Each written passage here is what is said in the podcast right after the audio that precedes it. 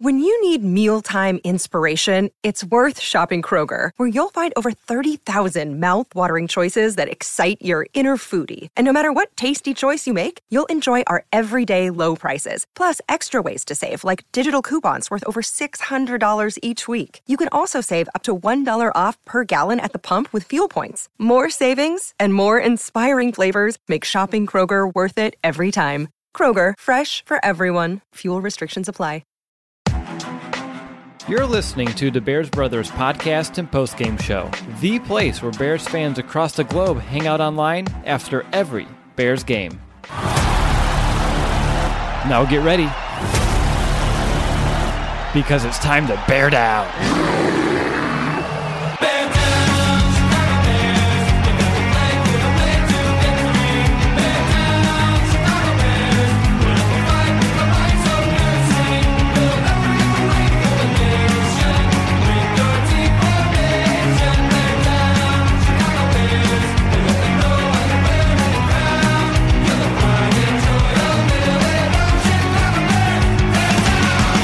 Welcome back, Bears fans, to another episode of the Bears Brothers podcast, and welcome to our Bears Bills postgame show. The final whistle just sounded, and our Bears took care of business against the Buffalo Bills as they ended up with a 41 9 victory thanks to a gigantic second quarter from the Bears defense. I'm Earl DeWitt, and to help me break down this game, I have two of my Bears brothers right here with me. I have Brandon Hazel and Nicholas Moriano. Gentlemen, I want to bring back the summarize this game in one word. And Nick, you're up first. Let's go with dominant. I think that's a good uh, word to describe this entire game from offense, even defensively. Obviously, defensively, but you just knew right from the kickoff the Bears are going to win this game and winning pretty convincingly. Sure. What about you, B? I'm going to say fun. Uh, it was a lot of fun to watch. Everyone on the field looked like they were having fun on the Bears sideline on the field. I was having fun watching the game. We're gonna have fun on the post game show here. Uh, so I think fun's the the right word here. Absolutely. For me, I mean, joyous, kind of along the same thing as you, Brandon. Like that second quarter, it was a lot of fun. I was on my feet almost as much as I was sitting down taking notes for this post game show. So for me, of course, uh, this was a lot of fun indeed. And I'm excited to break it down. So let's go ahead and jump right into our opening drive in the first quarter of our show. And let's go ahead and begin with my monster moment of the week. And guys, could I just lump all three second quarter turnovers for the defense here? Because you have Eddie Jackson's forced fumble uh, and also touchdown return on that. Um, I don't know. I think Roquan Smith was more the determinant that led to that forced fumble, but you know there's some disagreement there. But regardless, such a great play by those two. Uh, Adrian Amos had an interception. Leonard Floyd had a pick six. And then, of course, uh, later on, uh, Kyle Fuller had another interception. But with those two interceptions, uh, Amos's and Leonard Floyd's, uh, Kyle Fuller is a big reason why they're able to give those up because of that tight coverage and getting his hand up there in the ball. So for me, uh, my monster moment is just going to be that huge second half by the Bears defense, second quarter by the Bears defense, coming away with these turnovers, getting all the confidence out of the Bills offense, and of course, uh, putting up some points on the board by themselves. 14 in that second quarter was all we needed in this game to kind of have enough uh, lead. Well, maybe not to Matt Nagy's uh, extent, but yeah, we'll get there. We'll talk about it. Hmm. But Brandon, over to you. What do you have for your stat of the game? Uh, my stat of the game is going to be the number four because, as you alluded to, that's the number of turnovers they had in this game. But more importantly, that was also the number of sacks that was in this game that the Bears defense produced. It was important for the pass rush to come back in this one because it's kind of been absent the last few weeks, especially since the bye week. Uh, and even though a lot of the sacks came more in the second half, the pressure was there for the majority of the game, and that was very important to get that reestablished going into Detroit next week. So four, not only for the amount of turnovers, but also the number of sacks that the Bears defense produced in this one. All right. And Nick, over to you. Do you have a knack or a knock? Definitely have a knack for this one. Just has to go with the Bears. Really, their defense and what they were able to do in this game. And you guys alluded to all the turnovers. That really took the Buffalo Bills out of the equation right from the very beginning, deflated that team. You just knew that this Bears team was taking over. A dominant performance by a defense led to easy scores for the offense. And Jordan Howard is also a big part of that, rushing the football. So it's going back to, uh, in a, in a way, the old ways of the Bears playing with great defense and having you know that running game going. They didn't have a good yards per carry average in this game, but they had two touchdowns from Jordan Howard. So that's what my neck is going to be. Just going back to the old ways to kind of win this game and have a dominant performance overall. I was going to go around the horn and ask everybody to, you know, give us the lowdown like why did the Bears win today, but I think we can all come to an agreement Uh, not only was it that second quarter, you know, that Bears defense forcing these turnovers, take, getting those takeaways and getting points up on the board, um, but also for the offense outside of that one interception, which again we'll talk about here coming up from Mitchell Trubisky.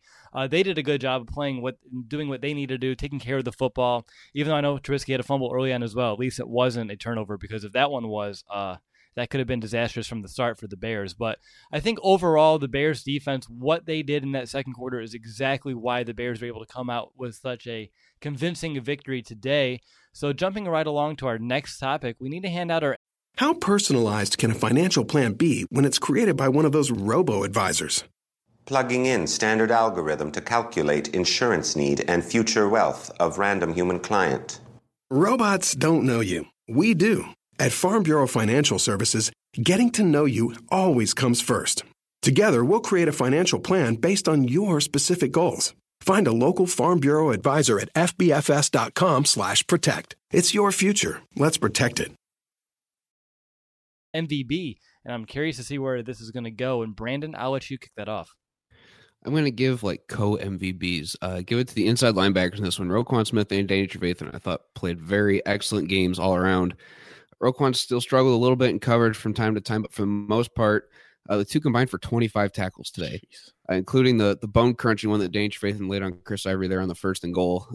What was unfortunately not quite a goal line stand, uh, but I thought overall these two guys, Roquan Smith and Danny Trevathan, played very, very lights out and really uh, led the charge for defense throughout the entirety of the game. You could throw Kyle Fuller in there as well, or Kurt Fuller, uh, as the guys on TV said. Uh, but I think that these guys really uh, brought a lot of energy, brought really a lot to the table for this defense, and that's why the defense played very, very well today. Well, I'm giving Kurt, Kyle, Kirk, whatever they called him. Uh, but I'm going to call him Kyle Fuller because that's his name. Uh, I'm going to give him my MVP. He had two assists on those interceptions, like I mentioned in my monster moment.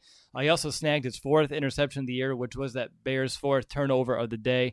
I thought he had tremendous coverage all game long, and even if it was an interception, and even when the game was out of reach, look at that two point conversion near the end of the game as well for Buffalo. Great coverage on that to go up, put a hand on the ball. So for me, Kyle Fuller, uh, he had himself a day, and a lot of Bears did today. But for me, uh, being a part of three turnovers, that's huge. So for me, Kyle Fuller is going to be my MVP. And Nick, hand it off. I'm going to hand it off to you now. Who do you got?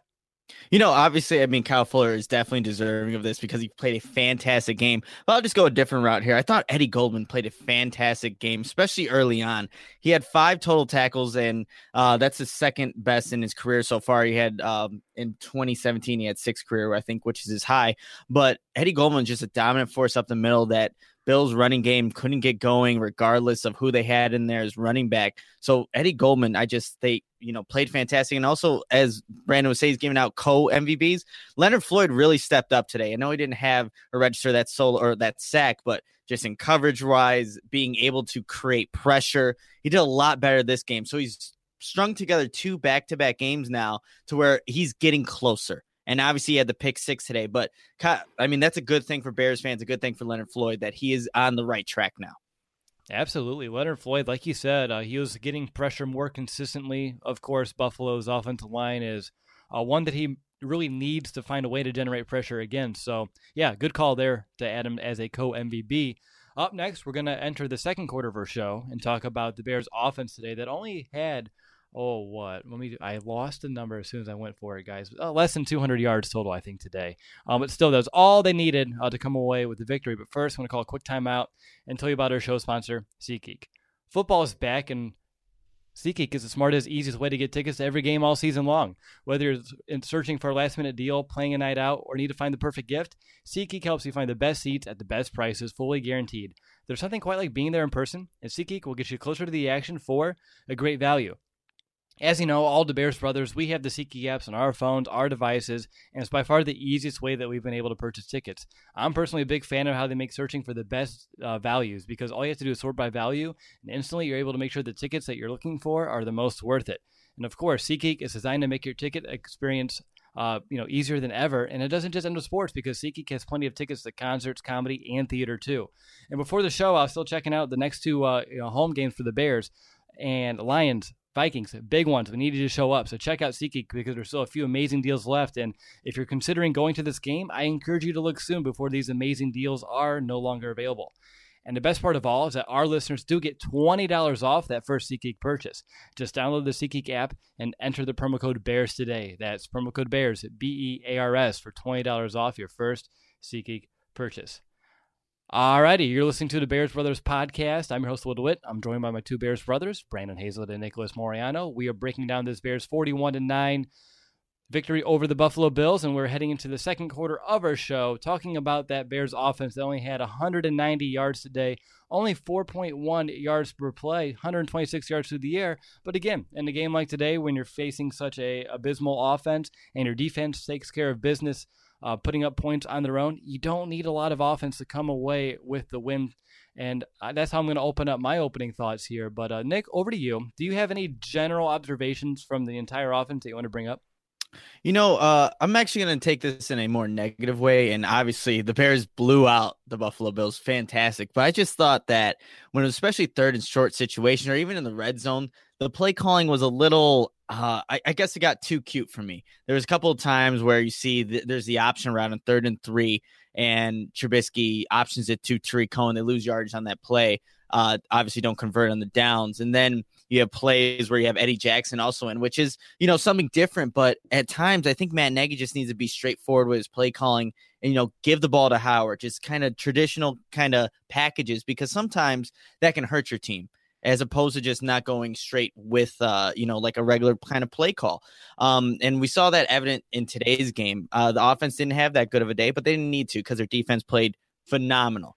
So I just want to see the play calling, I guess, improve a little bit because there were times where Nagy's putting in these, I guess, diverse packages, and it hurt him at times. So that that needs to get cleaned up moving forward. Yeah, there's like a third and short, and they end up running the option when this game's already out of reach. And like, why would you run such a risky play call that can easily end up with either your quarterback taking a big shot, the ball on the turf, a combination of the two? It didn't make much sense to me. Um, and another part of this, which I guess we can go with this negative stuff before we kind of get into the positives, why do you have your starters out there t- towards the end of the game? Taylor Gabriel is injured. We'll hopefully get an update on him here soon from the post game press conference.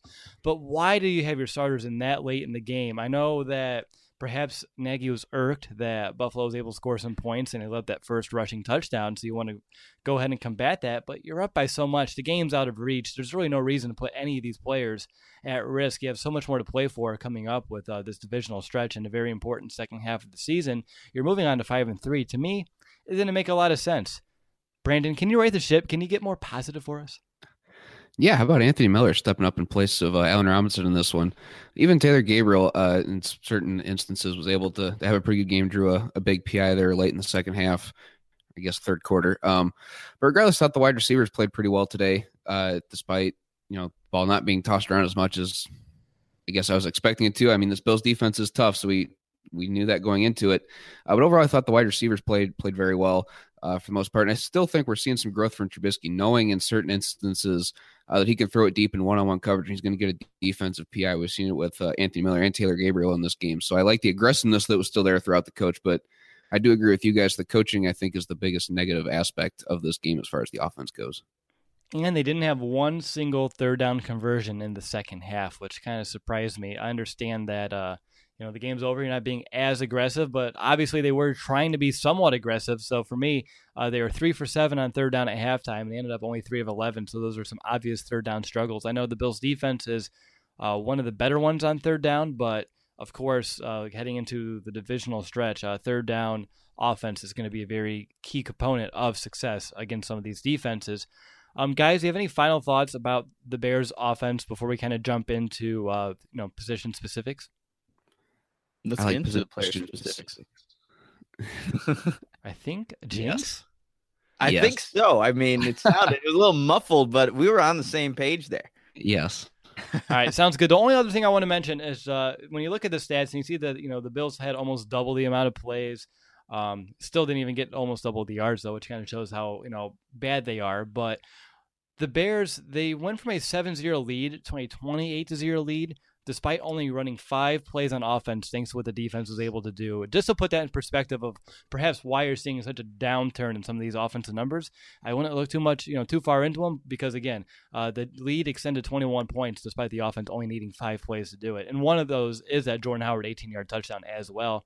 But jumping right into player specifics, uh, Nick, I'll kick it over to you for Mitchell Trubisky. Uh, up and down day, uh, which has been the story of the season for the most part. Uh, what did you like? Let's start with the positives. Yeah, so there were some big time throws that Mitch Trubisky hit in this game, and one that I'm going to talk about is after there was a Trey Burton pass interference call on him.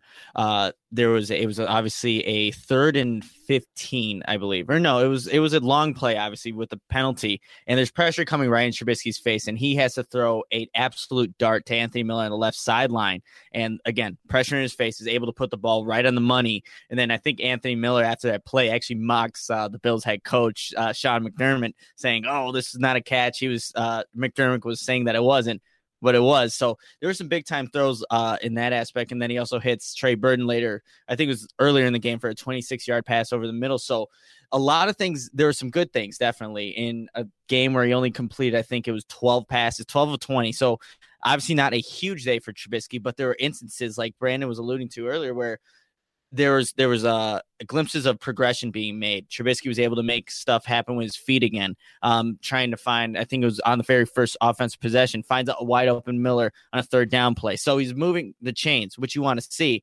But then there's those throws like we were alluding to earlier, where the the downs and the interception interception would be the down. Don't know what was happening on that play. Maybe if I think he was targeting Trey Burton on that play. He was. Uh, he was, and obviously, That if that was ball is maybe if he ran, ran ran a corner route on that play, that that could be a completion, but obviously he was coming flat with the out route. So yeah, it was a mixed bag, but Trubisky didn't have to do much in this game because the defense was so dominant. Exactly. And this is a game where, you know, you didn't need him to win you in the game, which is totally fine. But you talked about a few really good throws, and I have a lot of them, and a lot, especially early on. And they're the three third down conversions. Uh, the very first one in the game, was third and 10. Uh, we went with an empty backfield, and he was able to evade pressure, find Anthony Miller for 19. You know, really threw a strike on that ball. Um, later on, he had another nice ball to Taylor Gabriel on third down that ended up going for 22. And you talked about that one uh, to Trey Burton for 26. That was a conversion on third and 19. And I thought that was a very special throw over the middle of the field, right where that ball needed to be in order for Burton to not only get that ball, converting that third down, but also avoid some contact after the catch to protect his player as well. Um, and then just a few plays later, the Bears were able to find pay dirt. So for me, those third downs were huge.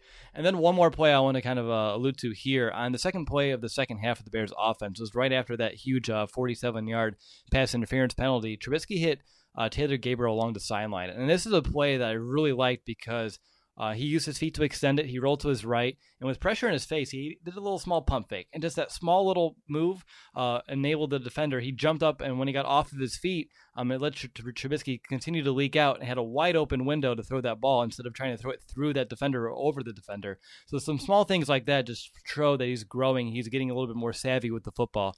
So yeah, even though it was an up and down day, and the stats aren't you know overly impressive when you look at it, 12 of 20, uh, six yards per pass um, one interception, and he was sacked that one time. So and he had the touchdown. So even though it wasn't like overly impressive on a scoreboard, I think these are one of the instances where um, he played within the aspects of the game and did exactly what we needed to do to come away with the victory. Uh, what about you, B? There were a couple instances I'm going to call out. Uh, I think it's four play, four or five plays here early in the game.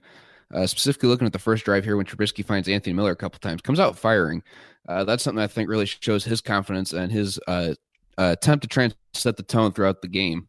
Uh, be aggressive, and that's exactly what he did, finding Anthony Miller a couple times there. Then on the third and ten, where he fumbled the ball, he evades the initial pressure, rolls right, trying to be patient, keeping his eyes downfield. Uh, but then he ends up getting the ball stripped from him. Eric Kush recovers. But I like the fact that he's being patient, trying to wait for the routes to open up. Uh, but at some point, you have to be able to make that decision to either throw it away or hop out of bounds really fast. But I do like that he's still keeping his eyes downfield, trying to be aggressive. Then on the second uh, drive of the game, uh, the third and seven pass Taylor Gabriel over the middle for 22 yards. That's another pass again, showing the aggressiveness. He's not going to uh, pump the brakes in certain situations, not looking just for passes to the sticks. He finds Taylor Gabriel for 22 yards on that one. And then the first play of the second quarter, it's a third and 15. Trubisky hits uh, Trey Burton deep down the middle. Uh, well, I guess it's not deep; it's 16 yards uh, down the seam, and that's one that uh, you know he's able to get the first down on that one. That was one where he's looking for a pass to get to the chains to get to the first down because it's a, a longer play. But this is the uh, uh, the Mitch that I don't think we would have seen at the end of last year or even beginning of this year. Really, uh, is he's looking to be aggressive, look downfield, and he's going to try and get us uh, plays that get to the sticks on these longer third downs. And I think that he set the tone early with this couple passes to Anthony Miller Uh, but for most part, mean, aside from the play calling, I thought Mitch by himself had a pretty pretty okay day. I was okay with him throwing it deep to Taylor Gabriel and Anthony Miller, like I alluded to earlier, uh, downfield to draw those PIs. He's got that confidence, which is something we wouldn't have seen eight weeks ago. I don't think. No, I don't think so either. And talking about these third downs and these conversions, and even if it's like you know, second long, I love these concepts where routes are going past the sticks. And uh, compared to like previous years on this podcast, we're always complaining like, why are we running a six yard route when it's third and eight? And we, that's really no longer a thing here in Chicago anymore, which of course is uh, exciting. But moving on over to these uh, receivers today, uh, the leading receiver for the Bears was Anthony Miller with the five catches, 49 yards on six targets. So he was able to haul in, you know, five of six of his the balls thrown his way. Nick, what did you see from Miller today that really allowed him to kind of, you know, step up and kind of assume this leading wide receiver role? You know, I think it's just Anthony Miller and just kind of learning more so with the season kind of going on how coverage works and trying to find the open spots. That first series is a good uh, indication of that, where Trubisky does throw that. I think it was third and nine, third and ten, third and longer. Uh, throws that first down pass to Anthony Miller. Miller knows exactly where one where he needs to be to get the first down and where the soft spot in that zone is at. And that's what Anthony Miller, I think, each week is just getting better at. And now with him having to take more of that I would say maybe number one role with Allen Robinson being out and obviously Taylor Gabriel still being there. He has to step up. That's what he's getting better at, just being uh, someone that Trubisky can rely on for one and knowing exactly where he needs to be at all times. So um, I think you're just going to see that production increase from Miller because he's just that good of an athlete and a good wide receiver. That's why the Bears drafted him in the second round, moved up to get him because he they can he can be a guy that they can count on. But yeah, I think it's just uh, with more reps, more opportunities, Miller's just going to get better. Absolutely. What about you, B? Any uh, receivers, targets that you want to kind of shed some light on? I talked a lot about Anthony Miller to start, so I just kind of want to touch on Trey Burton here. He had the two receptions on three targets, had that 16 yard, and then his touchdown reception. So it's nice to know that there's a, a reliable tight end finally here in Chicago uh, because he's, I think they said on TV, he's the second uh, leading touchdown receiver as far as tight ends go in the league. Uh, so it's something they should continue to to work down there in the red zone. Uh, Trey Burton, he's a an athlete who's going to go up and get some of those 50 50 balls if we have to. And he's also got reliable hands. So let's continue to to work that, that bell cow down there in the, in the red zone. I like Trey Burton a lot down there. Yeah. And of course, uh, on top of that, Taylor Gabriel had himself another productive day. He had the three catches for 45 yards, and he was the uh, the receiver who drew that 41 yard pass interference as well. So if you want to add that, it comes up to over 80 yards that he helped this offense gain today. And again, I'm going to be looking for him in terms of this injury, and he was able to walk off, and hopefully it's nothing too overly serious. Um, but again, uh, he's someone who's a very vital part of this offense for a lot of reasons, especially his speed and his ability to make plays after the catch. Uh, so for me, uh, you know, Taylor Gabriel played within the realm of the offense. Uh, he came up with the big catches when he needed to. Um, again, only five ca- uh, five targets today, but three catches, 45 yards. And even though the Bills coming into this game, guys, we talked about it, they don't give up a lot of big plays today. I thought the Bears were getting some decent chunks against this defense, which uh, surprised me because he didn't see the Patriots do that the week before. He really didn't. Uh, they did a lot of dinks and dunks and things underneath, and the Bears really did you know push the envelope a little bit, attack that secondary, and it worked really well for the most part today. So uh, kudos to Matt Nagy for continuing to be aggressive here with this offense. Uh, but going right into the Bears' running game, they had only 64 yards on the ground, but Jordan Howard had 14 carries, uh, 47 yards, including the 18 yarder, which was one of his two touchdowns today. Uh, Nick, what's your take about what the Bears were able to do um, on the ground? Because for me, even though they didn't have a bunch of yards, right, only 64, I was still impressed and I was excited about that they stuck with it with 25 carries today in a game where uh, they just wanted to kind of, especially towards the end, kind of just take some of the you know momentum away from the Bills, keep that offense off, and just wear down the clock. Yeah, I was uh, encouraged to see what they did on the ground because I didn't think the blocking in this game was as it was uh, against the Jets. Just was not there. I saw obviously with Leno, James Daniels, I think struggled with uh, a little bit today. So to see what Jordan Howard is able to do and then finishing runs, that was encouraging to see because he was really putting the pounding on some of these Bills defenders, just kind of finishing off those runs like we've seen Jordan Howard do in the past. So that was encouraging. Then Tarik Cohen as well, just being able to make, you know, plays that are going to be nothing out of something. Um, there's a couple of those, even at punt returns as well, but sticking to just running the football, there's there is just no blocking, and he's able to make something happen. So that was encouraging to see uh, from the running game, but that 2.6 uh, yard average definitely needs to get improved, especially coming with uh, division games coming up in the next couple of weeks and next week as well. So I want to see it uh, continue to get better, but I did like what I saw from Jordan Howard on those runs and obviously getting into the end zone. Yeah, and I really liked that the very first play was that little jet sweep motion with Anthony Miller, and he ended up getting the ball, gaining nine yards. Because uh, for the rest of the game, whenever the Bears will ever, you know, showed the jet look and they put players in motion, you can tell that the Bills defense was kind of keying in on that because they, you know, you show it the very first play, like we're not afraid to give it to these players um, in space. And I mean, it worked well for nine yards, and for the rest of the game, it gave the Bills defense uh, just one more thing to worry about. So that's just another small aspect I want to bring to the table. But what about you, B? Again, even though Jordan Howard had the 47 yards today, two touchdowns, uh, do you think he was uh, he's continuing along the right track compared to what we saw last week, and now coupling it with what we saw today? Yeah, I thought he looked really good, looked really in rhythm despite the, the offensive line not generating the push that I thought they should have. He he looked good despite having only 47 yards. I like that he uh, initiated the contact, especially on that 18 yard touchdown where he lowers his head, is able to run over the Bills defender, walk himself right into the end zone. That was super nice to see. That's kind of how I think I know that he's feeling in rhythm. He looks really good. I mean, there were a couple times where the Bears offensive line was really just losing the point of attack, and the Bills defenders were just right there before Howard could even get a read on the on the offense or on the defense, excuse me.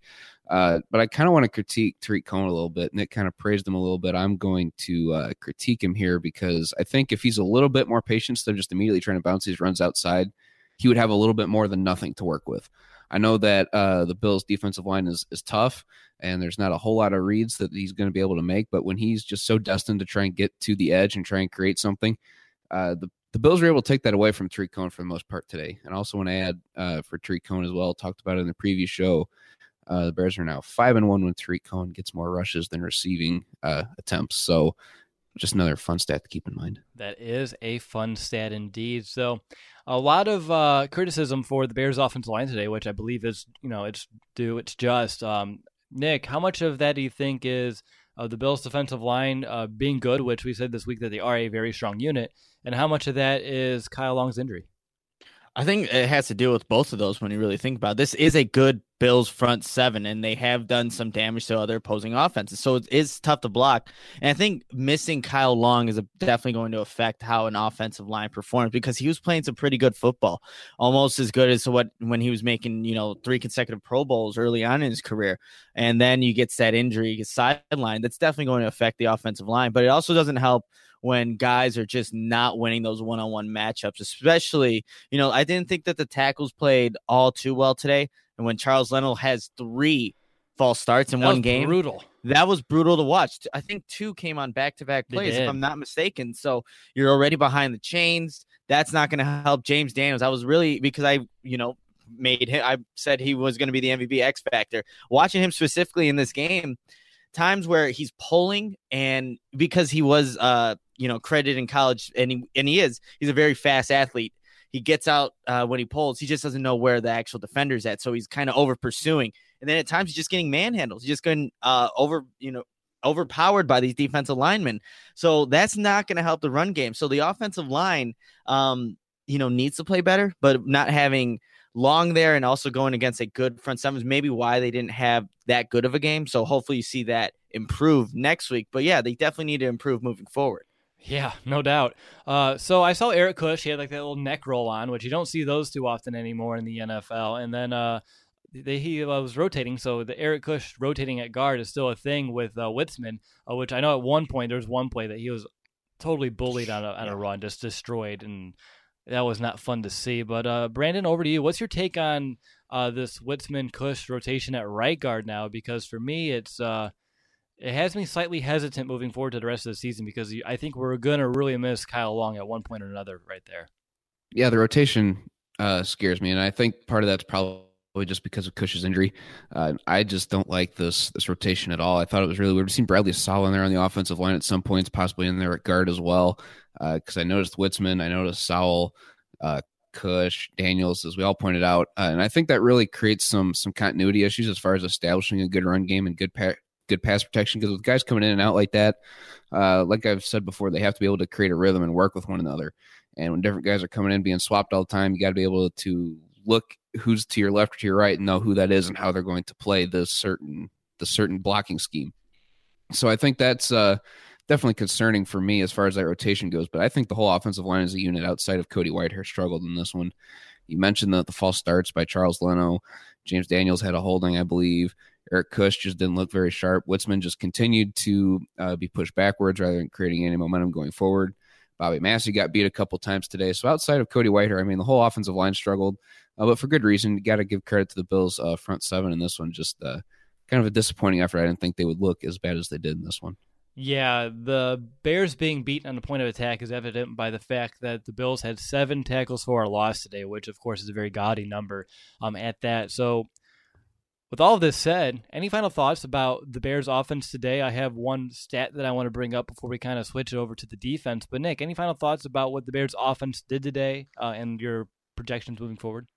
Uh, you know, I won't even go that route. I, I know that you tweeted out, Will, um, that Taylor Gabriel's injury was just soreness, which is, you know, hopefully, obviously, that's what you want to for an injury. That's probably the best case scenario because anything worse, that would have been a big blow, especially on, like we were alluding to earlier in the podcast, on a play that probably shouldn't have been ran.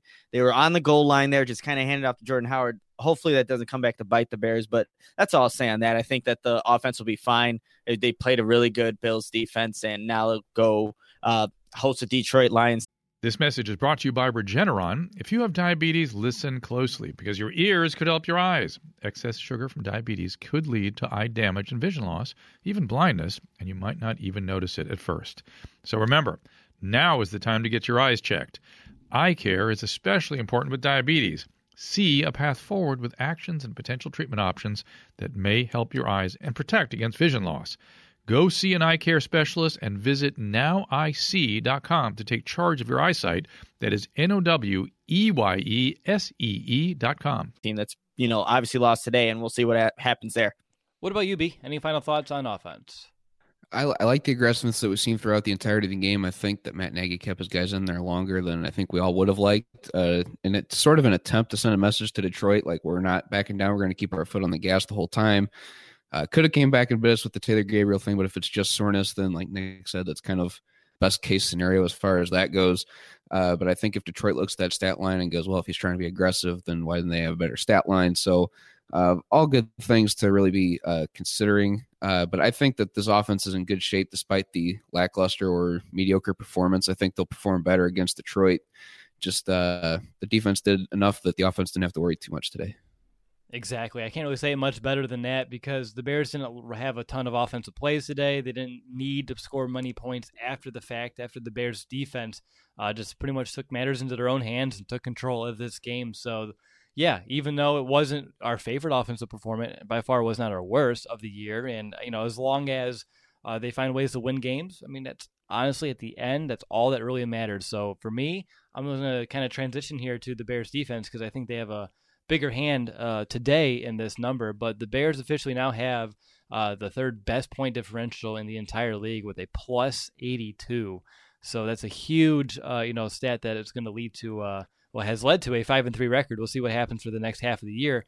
Uh, so that's how I'm going to cap off our offensive discussion. And real quick, before we talk about the Bears defense, I'm going to call a quick halftime. I'm going to let you know um, if you have any Bears questions, either about the first eight weeks or the next eight weeks, or about this game, or perhaps about the Lions. Uh, feel free to give us a phone call at 872 240 4007. Leave a voicemail with your question, and later on this week, we're going to answer those questions. So, again, any Bears question you have, whether in being uh, something that's already happened, something that you're looking forward to, or somewhere in between, uh, give us a voicemail at 872 240 4007.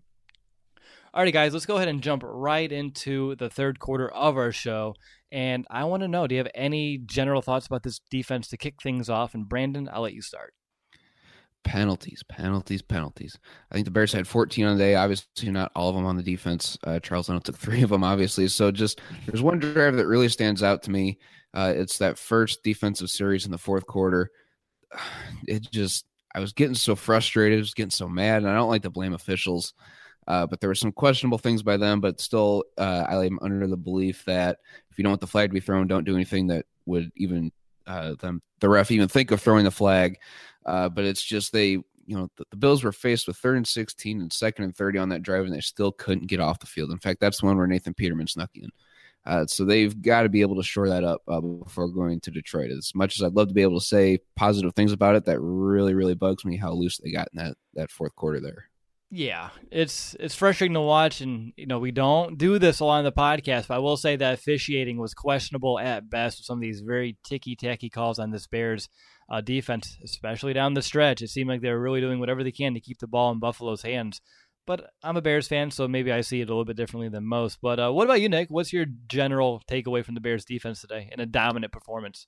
Yeah, I just thought the whole entire group played, you know, a great chemistry from the defensive line all the way to the safeties. Everyone knew their assignments and were sound at playing them. That's why through the first, you know, most of the most of the game, it was just a dominant performance, like you said, Will. And Akiem Hicks was doing his job. Leonard Floyd was doing his job. You know, the inside linebackers were filling the gaps at the um that the defensive lineman actually held. And so it was just all a great group effort. And then you see Kyle Fuller causing interceptions for other players. It was a great performance, and it was against a Bills team that had an atrocious offense coming in. Nathan Peterman as quarterback. That's what you want to see. You want to see a defense take advantage of that, and they absolutely did. Yeah, and it goes right back to the, I love this replay stretch by the, the Bears secondary. Jackson 65 yard fumble recovery touchdown. Eddie Jackson comes back very next play. Of course he's winded. Doesn't matter. He still makes her a tackle for a loss. Kyle Fuller, the very next play, knocks the ball loose from Pryor. Amos gets the interception. And then just three plays later, uh, Fuller, you know, gets that hit in the coverage, and Leonard Floyd has that pick six. So the Bears, I mean, everyone's pitching in, and the secondary really stood up today. So even though the front seven uh, was playing very well, very highly aggressive, uh, both against the run and going after Peterman.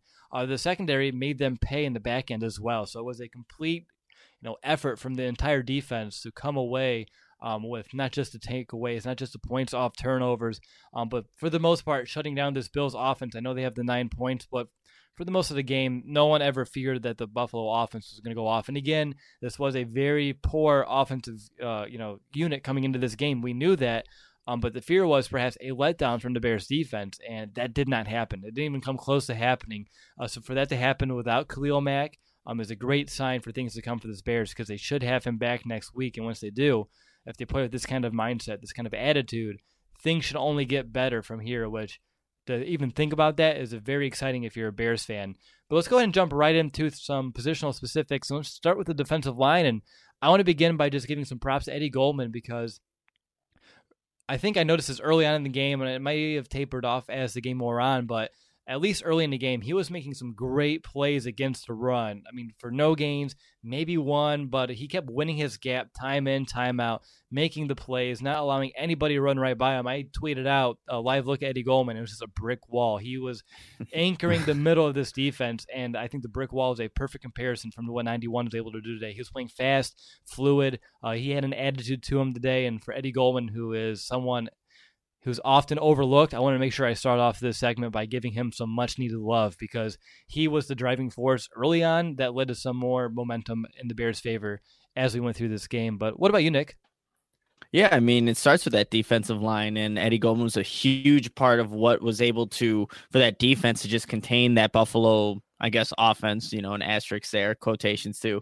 Um, but uh, yeah, Eddie Goldman, Akiem Hicks was getting into the backfield, winning his one-on-one matchups, and that's what you want to see, especially in a three-four defense where you know the defensive end, like those guys in the middle, nose tackles are responsible for two gaps. They played it really well. Were able to allow their inside linebackers to you know take advantage of how well they were playing it. So line of scrimmage was one early on from that defensive line um, for that Bears defense, and that's why they were able to you know, do what they did for this uh, Buffalo, you know, offense. Like I said, wasn't very successful, and it all has to do and start with that Bears defensive line. What about you, B, Mister Trenches? Looking up front, uh, who do you want to kind of shed some light on? I also want to shed some love to uh, to Eddie Goldman. You guys have done all right, so I had to put in my share. I thought he mm-hmm. played a very good game. Him and Akiem Hicks just did their thing in the run game, took up so much room, were responsible for their gaps, were able to get off their blocks quickly and able to get some tackles for loss. Both of them were. Uh, but also, let's take a look at John Bullard. He only had two tackles on the day, but there were he had a missed sack in there where he just shot through the line. I don't even think he was touched, and he's best play right of the year from him. Absolutely, I agree. I, don't think he was touched lining up right in front of an offensive lineman. So very impressive by him there. He was also in there on the goal line stand on one of those runs that didn't quite get into the end zone before Nathan Peterman snuck in. Mm-hmm. I thought this was his best game of the year so far. Uh, so if we can continue to see that effort and that uh, uh, level of play from John Bullard, we're gonna have some very good things continuing to come from this defensive line. And it's good to see those two guys stepping up, especially with Bilal Nichols not making the trip to uh, Buffalo. So he was having a good string of games, and then you have these guys that are maybe a little overlooked the past couple weeks. But it's great to see that Bullard and Roy Robertson Harris had good games today. Regardless, you have to really love the depth that the Bears have in this defensive line. It's really um, I think it's going to be very pivotal down the stretch as we kind of head to the second half of this season because I don't, even though uh, we we love Bilal Nichols and I want him to continue earning more playing time, to have guys like Bullard and Roy Robertson Harris who can also come in and play to a very similar level is very huge for this Bears. And don't forget, Nichols is a is still a surprise player at this point of his career, so uh, you know, you never know. He could regress. He could hit a plateau. Um, things like that do happen to rookies, um, but you never know.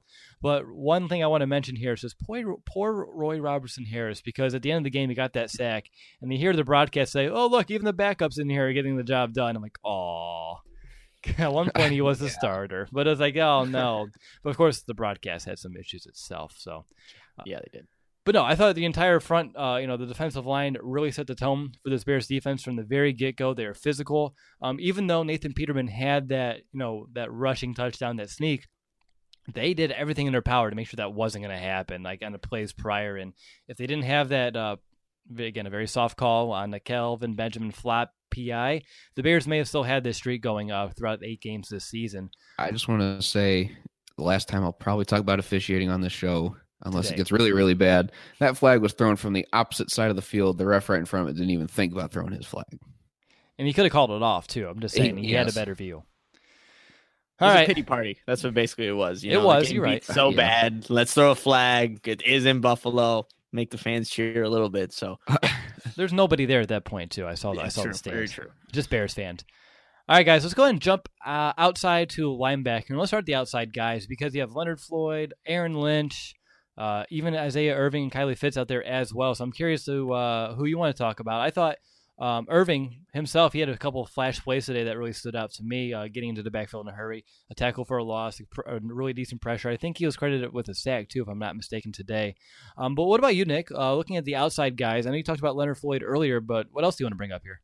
Yeah, ever since I put up that Leonard Floyd jersey, that's right, uh, right above my pen right here. He's been stringing some good games together, so I'm going to keep that up there because we definitely need him to step it up. But in terms of his pass rush, I just liked what he was doing uh, today as opposed to earlier in the season. Just kind of stringing, you know, a little bit of different moves. I saw a good spin move, almost got to Nathan Peterman, uh, incorporating some of the bull rush in there as well. So that's what you want to see from Leonard Floyd. And I think one of the plays that um, is most encouraging or just shows the potential that Floyd has is his recognition for the game um, and just the how he's able to recognize certain plays. There's a screen pass. Leonard Floyd is going to rush the passer, but he immediately turns around, finds the, the player that caught the screen pass is there, uh, you know, to help make the tackle. Shows the athletic ability that Leonard Floyd has and the speed that he plays with. So, and obviously just being in the right position to also get that pick six. So we're seeing Leonard Floyd start to come alive now, and we need this to happen, especially with Khalil Mack being out the past two games. We need him to just keep elevating his play. It's only going to get better, you hope, um, when Khalil Mack comes back. But I like what I saw from him, and then also Aaron Lynch. I think he's just really, really good at containing the edge and stuffing the run. He's been doing that. I know he was in on a play on LeSean McCoy, makes a tackle four yards in the backfield, just you know splits through the gap and is right, right in the perfect position. So I'm liking what I'm seeing from these outside linebackers, and it goes down to even the you know the backups as like the the telecast alluded to. Yeah, Aaron Lynch. I agree. He had a really good tackle for a loss uh, on McCoy off the edge, um, and on top of that, um, he followed up with a really great pressure on Peterman. And speaking of stringing plays together, you talked about Leonard Floyd on that uh, screen. Uh, that ended up being a tackle for a loss because, like you said, he diagnosed it quickly. Um, right on the very next play, he had a tackle for a loss against a run. And then on the third play after that, he got pressure on Peterman on third down, who had to throw it away. So that whole drive on that three and out was brought to you by Leonard Floyd. So even though he's not hitting home, he's not getting the sack. Um, he's able to string together some plays that uh, are impactful. And you know, even though um, he's still without a sack, he does have one touchdown, does have an interception, so he's putting up some numbers elsewhere. And I know it's frustrating as a fan to be like, "Wow, he's a top ten pick. He's a pass rusher. He should have a sack." And I agree, he should have at least a few to this point of the season. Um, but just remember the hand injury early on. I'm not saying that's hindering him now, um, but without a Khalil Mack, he is their number one guy that everyone's paying attention to off the edge, um, not an Aaron Lynch. Uh, so for me, once Mack gets back next week, let's see what Leonard Floyd can do with a little bit less pressure on him.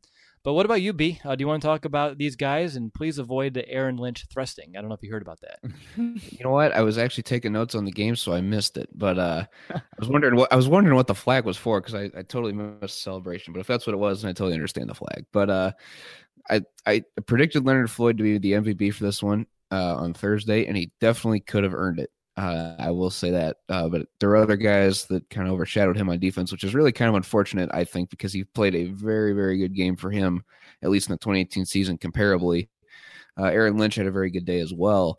Uh, but Leonard Floyd, I mean, you mentioned stringing those plays together. That drive was brought to you by Leonard Floyd. And there's another play early in the game where LeSean McCoy is trying to bounce it outside. And out of nowhere, Leonard Floyd jumps out, sets the edge.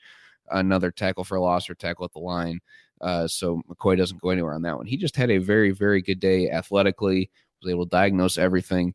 I uh, thought he played very well. Aaron Lynch, same way.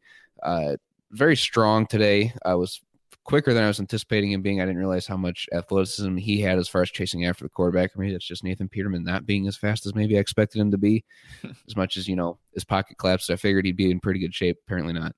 Uh, but I, both these outside guys, and even Isaiah Irving, he got in there on a sack as well today. Uh, didn't quite see as much of him as far as playmaking, setting an edge, things of that nature.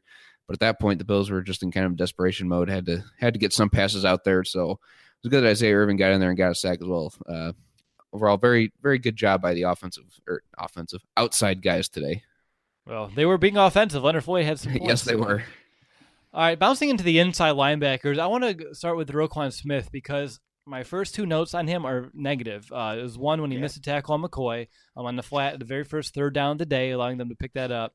And then later on, he was beat for 26 yards against someone named Jason Croom. Never heard of the guy. Um, on a crossing route, he was a- unable to keep up, which was the longest throw ever. Finally, a bed that senses snoring and automatically responds. Meet the Ergo Smart Base from Tempur-Pedic, our first system that detects snoring, then automatically adjusts by raising the bed Get your best sleep all night, every night. For a limited time, save up to $500 on select adjustable mattress sets and experience the deep, undisturbed sleep of Tempur-Pedic. Get full offer details at TempurPedic.com. From Nathan Peterman, um, and a lot of the yards came after the catch because uh, Smith wasn't in the right you know spot to make the tackle. And then he was chasing him, and he had, had to catch him after a little bit. Um, but then it all started. He had a play where he pushed Ivory out of bounds, and I tweeted out that was the best play from Roquan Smith all game long. And then the very next play back, pretty much as soon as I hit send, uh, that's when he and Jackson combined with that forced fumble ends up going for that Bears' uh, first defensive touchdown today. So Roquan Smith um, ended up turning his day around, and he was busy. He ended up leading the team with 13 tackles today, 11 of which uh, were solo. And he had a very productive day, and uh, was a good. I when you look at it, I think you realize like this is a reason why we brought him in. I know that forced fumble was one, um, but just the rest of the game as well. After that, he kind of settled into his zone and he looked as um, calm and as aggressive at the same time that I've seen all season. Uh, what about you, Nick? What do you do? What's your take on Roquan Smith's day? Yeah, like just like you, I also had some some negative notes on Roquan Smith. Uh, there were some also some missed tackles from him, and I think with him with that a lot of underneath routes were thrown at him and he's like chasing these tight ends and that's why uh you know maybe that's also why he has 13 total tackles because that is his guy who has the ball but still he played a great game. He's playing fast. He's playing with his instincts. And once he gets to, obviously, he's a very smart linebacker and missing training camp in the beginning. I think once he actually gets to know, you know, exactly what offense you're going to throw at him, those underneath routes, those are probably not going to be completed anymore. He has the athleticism to make that not happen, not even be an issue. So I like that he's a guy that he's not letting, other than that one uh, pass that went for 20 something yards, like you said, everything was pretty much in front of him. And that's what you want to see from Roquan Smith. And then just him coming downhill, making those wrap up tackles. Like I said, he missed a couple today, but he's getting better. So just once he learns, you know, learns the game even more, it's only going to get better for Roquan Smith. And you could see why the Bears drafted him in number eight. He's going to be a he's going to be a great player to yeah. say it, you know, easily, but he's going to be great. And I like what I saw from him today. I know what you wanted to say. I was thinking the same thing. yeah. No, he really is, and I think he's his arrow is really starting to trend upwards. Because after you know, I would say this season it was more like a, a steady decline. Over the last couple weeks, it's starting to really you know inch upward. So that's very exciting uh, to see our first round you know pick starting to really start to blossom here in defense. Uh, what about you, B? Anything else on Roquan, or do you want to talk about Danny Trevathan because he too had a very impressive game. Game. I'll touch on on Roquan here shortly. Uh, not only does he possess these athleticism uh, traits that we talked about, but he also is like really strong. There were a couple times throughout this game where he's dragging guys down by himself, and there's really no one else around, which is weird uh, to think about with as well as the Bears gang tackle. But when he's the only one out there, I mean, he's making sure his guy didn't go anywhere in this one, so that was nice to see as well. Uh, and Danny Trevathan, when uh, when I'll just go back to Roquan here for a second, when he missed that open field tackle on McCoy, I went great. This is the same kind of play we've seen the last two weeks that we're going to see again out of Roquan and Danny Trevathan. Uh, but Trevathan didn't have these over pursuit issues in this one, which was incredibly nice to see. He fixed that up. Uh, his, I don't think he missed any open field tackles, but he was all over the field today, which was nice to see. He was second on the team with 12 tackles in this one. Uh, I think he was in there for, I don't think he actually had a listed sack in this one, but uh, he was in there getting pressure on the quarterback as well with some of these eight gap blitzes. He does have a quarterback hit. Uh, so that was, you know, nice to see that he's being used in, in multiple ways. Seeing these eight gap blitzes come back a little bit, uh, didn't seem really struggle any in, in coverage either. So just a very sound game by Danny Trevathan. The bone cracking hit on Chris Ivory kind of made me cringe a little bit. I'll throw that one out there. It did. It was a it was a very tough hit. I think the Bears' entire defense played with a very physical tone today. They were really laying out, you know, the punishment. But you know, Danny Trevathan, like you said, uh, he was all over the field, and where I really liked him today, I was just right in the middle. He was able to stop a lot of runs little to no gain. He was shooting through the gaps. There was a few times when he was in the backfield, like within a blink of an eye. So for him to play as fast as he was today, as physical as he was today, that's what you want out of your leader of your defense, and that's Danny Trevathan. He's the heart and soul of it. And when he plays like that, as you can tell, guys kind of you know build off of it. And I think that's why you're seeing a bunch of big hits from not just the Bears front seven, but also out of the secondary as well. Uh, Nick, do you have any final thoughts on either Trevathan Smith or the linebackers in general? It's a special group. Let's just say that inside to outside, this can be, um, you know, a group for years to come that can just wreak havoc, uh, you know, on opposing offenses. So it's encouraging that we're seeing, you know, all these individual performances come together. But once they all start to kind of come together completely and they're all playing to their full potential, man, that's going to be a great group to watch.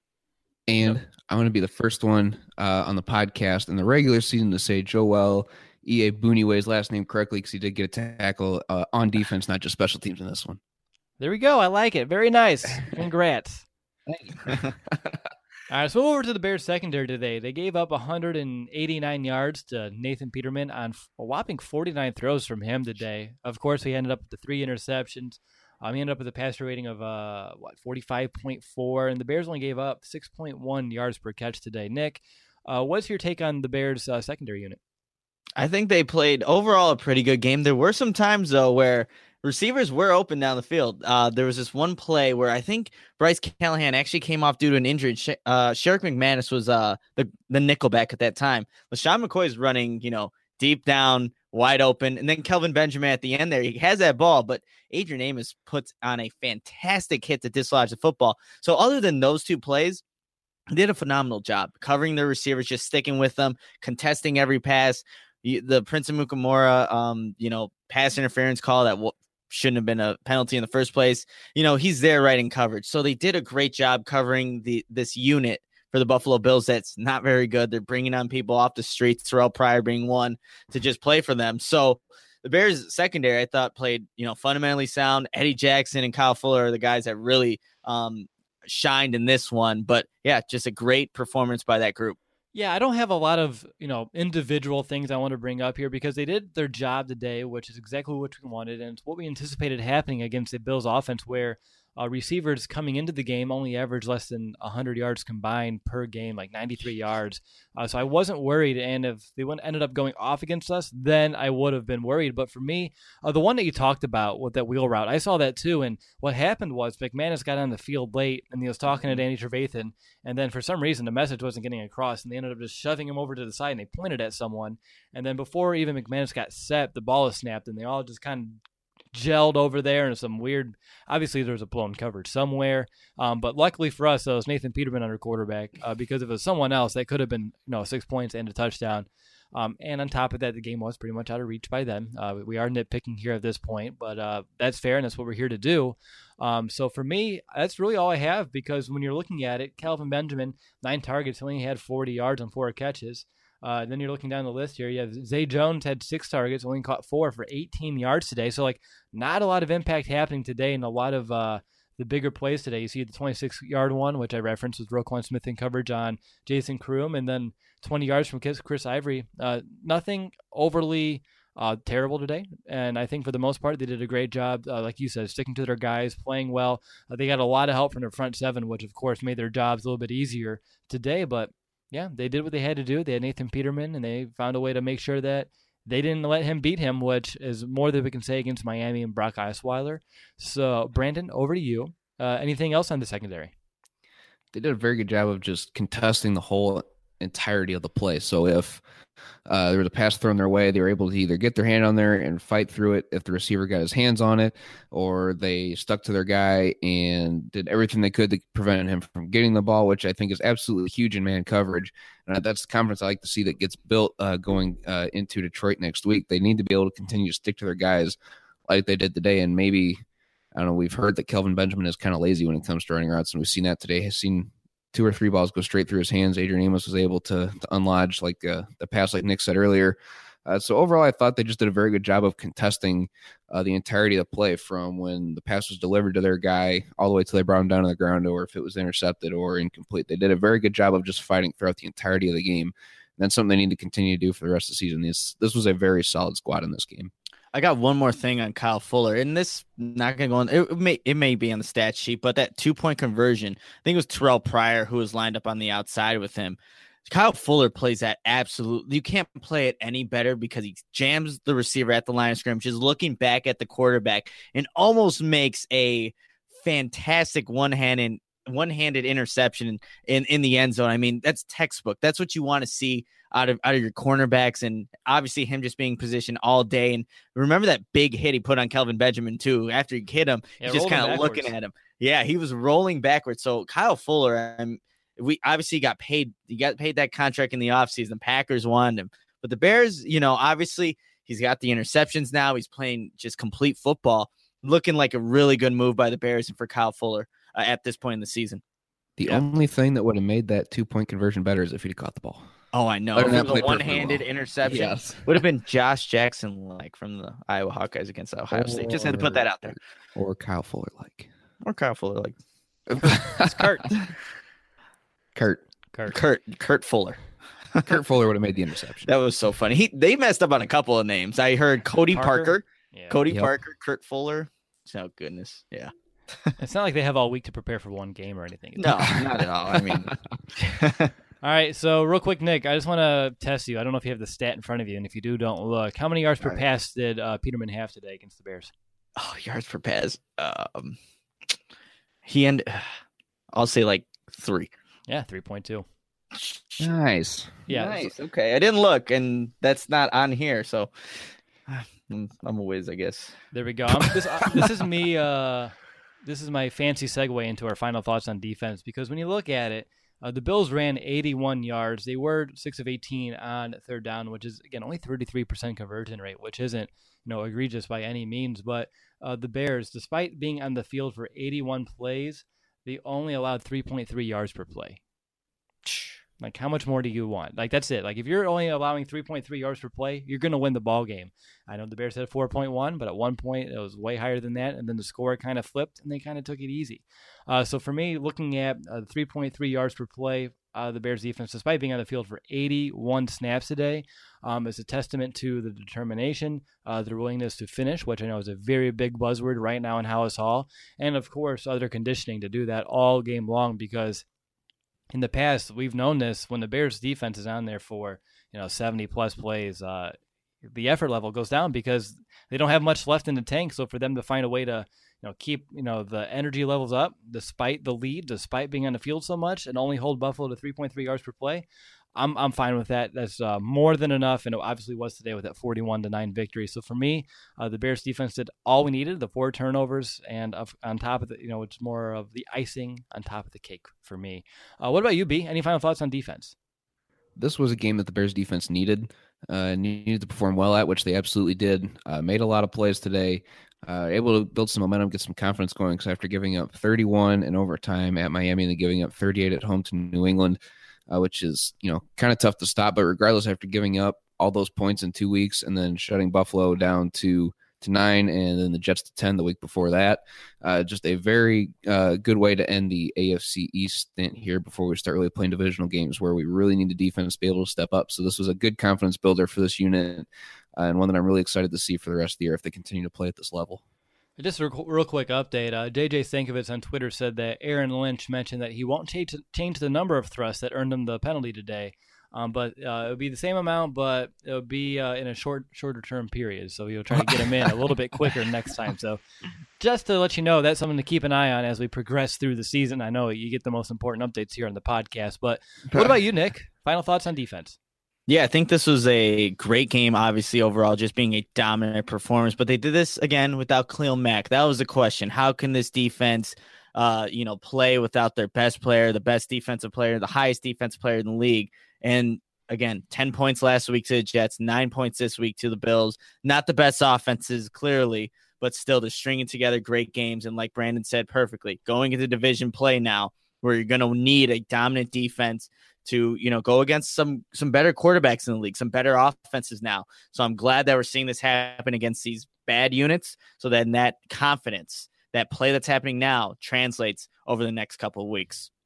Exactly, because you know, even though, and you're going to get those people saying, well, even though the Jets and the Bills, the Bears defense played really well, uh, they're playing the Bills and they're playing the Jets.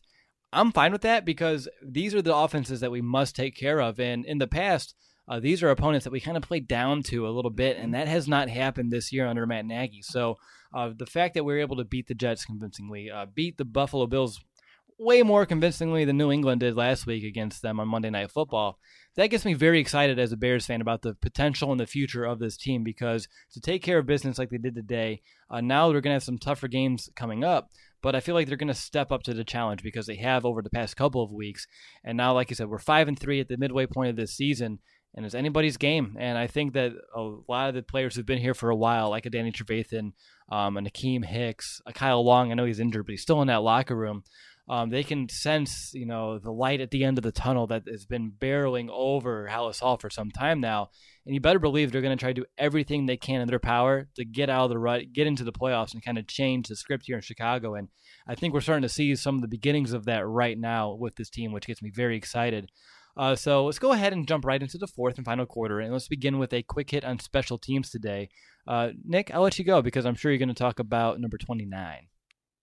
29 yeah i mean there was a devin hester like return on and it is devin hester's birthday today where Tarik Cohen goes one way turns it around goes upfield gets a great gain on that play so i mean great for Tarik Cohen but you still want to see because if he doesn't get positive yards out of that you're like what are you doing Tarik Cohen but he is a great player he's able to make those plays happen but i actually want to allude to the first two special teams plays that happened early on in the game. There was a terrible punt by Pat O'Donnell. I don't know how far it traveled, but it didn't travel very far. So it was on the very right after the very first Bears offensive series. And then after that, we get an illegal block in the back on the next uh, punt by Sherrick McManis. So you see these special teams at times hurt the Bears. And um, obviously, you want to get that cleaned up. But there was a positive with Cody Parkey today. So that's good. There were a couple of positives. Uh, I would counter your very poor mega punt with a very good mega punt later on in the game. It was like a 61 yarder, so he was able What's to. What's the differential? Go, I'll, I'll, find up the stats real quick. How many punts did we have? I don't have it in front of me. Sad face. We, we had five for 200 yards. So do the quick math. That's like 40 punt. Okay, it doesn't sound good. A lot of short yards, though. I'm, I'm assuming. We'll go back and check. I don't have all the punts in my notes. I apologize. Um, but no, Cody Parkey, uh, two for two today. Um, again, it wasn't a game where we needed him.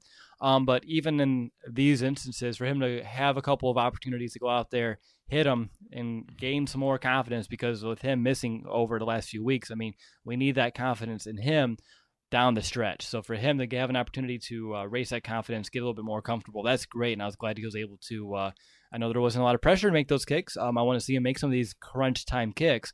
Um, but at least two for two today was a bonus. And Brandon, I guess I'm going to give you the softball here, the toss up uh, with the Tarik Cohen one. Maybe are we going to talk about this at all? Uh, no, I was gonna ask if Quan Mizzell is gonna be the continuous uh, kick returner. I Oh, think we only seen him seen him two or three times in the game, but I just thought it was kind of kind of weird to see him instead of Benny Cunningham back there. I don't know. You guys are killing me. But uh, no, that's a good question. I know I asked this last week on the podcast if we should look elsewhere because Benny Cunningham hasn't been getting the job done. He's been, uh, to put it bluntly, you know, like slow as molasses out there when he does have the ball in his hands and uh, hasn't done a lot in terms of returning. So, yeah, it's interesting. I don't think that will be the case because I doubt they'll want, well, maybe. Depends on who They'll they bring Adam to keep in. Shaheen back on to the active roster Yeah, most likely next week. So Mizzell back to the practice squad. Well, Dion Sims is out with a concussion. He's in protocol right now. Oh, that's it. Well, I mean, look, obviously, I don't want players to get injured, but it's Dion Sims that you know opens things up for Adam Shaheen. It's it's it sounds awful, but he hasn't been playing great this season. Adam Shaheen's going to get an opportunity hopefully next week. It's impeccable timing, to say the least. Yeah, yeah. There you go. Okay, so I just want to say there was a 36 yard punt return today by Tarik Cohen, just in case you didn't know. And it was really, uh, it was one of those almost no, no, no, yes, yes, yes kind of punt returns. as That's he- what I said earlier. Did you? Yeah, I I was- listen I talk, said Nick. that. He did. That's why I, don't- didn't bring don't it listen up. talk. Yeah, I said that. I Wow, thought you, don't kind of mentioned it. I don't. Mm, Don't listen to me. Usually that's my job. Snap. Well, okay. As you can tell, I was deep into not paying attention to Nick, but so you know, something happened, and it happened with Tarik Cohen. It was a lot of fun. I just wanted to mention it myself, but uh, I had a lot of fun watching that play. Um, I thought it was impeccable timing. As speaking, I'm just going to use that phrase again because I couldn't think of a syn- synonym for it. Um, in terms of it being Devin Hester's birthday as well, but you can tell Cohen was trying a little extra hard to do make something out of nothing, and that did lead to points as well. So that big, that was a very big uh, 36 yard punt return by him because um, it wasn't one he was going to take, and he ended up doing it and did some special things with the ball in his hands. So Uh, since you wanted to throw that softball question my way, I'll just say I didn't enjoy watching that one. Took a few years off my life whenever you start turning backwards like that. But anyway, I sprouted about maybe an extra gray hair or two as well. um, but at the end result, I can breathe easy knowing that Yes. you know it was okay. Um, all right, guys, I want you to grade this game. I know Nick, you've been uh, tossing around that red pen all post game show long, so you're going to be up first. Yeah, so I mean, with how the Bears played, we'll, we'll give it all phases, and the offense really wasn't needed much in this one. So I'm going to give it an A. I think 41 to 9, anytime you can beat, just have a dominant performance over another NFL team on the road, even though it's a team that has its issues offensively just throughout, that's a dominant performance by the Bears. Something that, like you said, Will, we probably wouldn't have seen, you know, in the John Fox era. We know we know we wouldn't have seen that. So it's going to be an A for me. They have to work on some things, obviously, but 41 to 9, that's a great score to win by and a great team win. Boom. What about you, B? I'm glad Nick included all three phases in his grade. Uh, I'm going to give it an A as well. Just like you said, the, the way the game went, the offense wasn't really needed. I'm not going to get overhyped going into Detroit. Uh, you know, we're going to school him, we're going to shut him out. I don't think that's necessarily going to be the case, but this game does deserve an A because it was in dominating fashion. It was a lot of fun to watch. Defense really stepped up when they knew that they had to. Uh, knew they were going against a very weaker offense, and the defense or the off the Bears offense knew that the Bills defense was going to be pretty tough, and they did.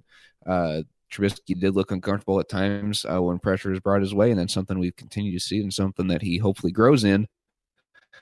Uh, so, regardless, I just how the game played out, it's got to be an A. All right. And for me, I'm I mean, I can't not, you know, bring out the broom here and give this an A as well because it was such a it, I was I was gonna say it was a very uh, it's not a complete game, but it's almost as good as you're gonna get here against you know almost any NFL team. It's very hard to have a complete game, kind of like we did against the Buccaneers about a month ago now. So for me, despite that, I'm still giving it an A. I mean, look what the Patriots did last week against Buffalo. They're only able to find Pater at once. I can think of three touchdowns off the top of my head that the Bears were able to get on offense today. Add in the fact that the Bears had four turn- turnovers on defense, two of which ended up being, uh, you know, uh, points for the defense, finding a way to get a fumble recovery for a touchdown and a pick six from Leonard Floyd.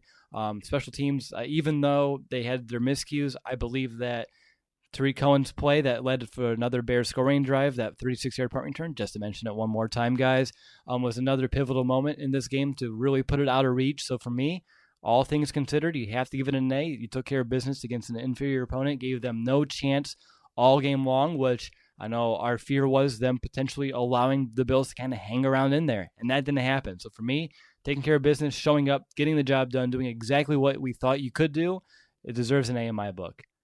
according to Twitter, it doesn't though. Uh, I'm looking here on uh, the tweet I gave out to asking fans to grade the game. 60% gave it a B, 35% give it an A. So I think that does average out to a B plus. Um, so that's not terrible.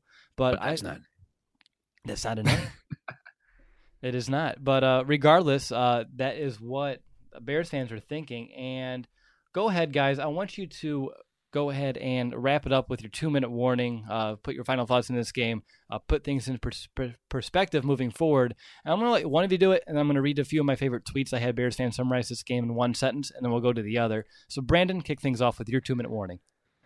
Yeah, uh, I understand why Bears fans gave it a B. First of all, uh, I mean the offense wasn't necessarily there totally, uh, which is totally understand- understandable. I debated even giving this game a B, but Nick had me convinced with just the way the game played out, uh, it gets an A. So just putting it into a season long perspective, if the if the Bears can play like this without Allen Robinson, without Khalil Mack, uh, they're going to be able to hang in some of these games if uh, they're not able to go against some tougher teams like Minnesota or the Rams. I think they'll be able to hang in there. I don't know necessarily that they win those games, but it's good to know that we can win in dominating fashion without either of those two. And I think for the longevity of those two guys, it was good that they set out in this one. Uh, I like the aggressiveness that Matt Nagy's continuing to bring, keeping his stars out there throughout the duration of the game, even though that you know we're up forty-one to nine at one point, kept most of the starters in there until late in the game. I think that really sends a message. Uh, sends you know trying to keep the offense, uh, trying to find them to get a rhythm going into next week. Uh, I think those are all good signs that he's trying to figure out. Uh, got to see some some backup players on defense because the starters just really really dominated. The four turnovers on defense was huge.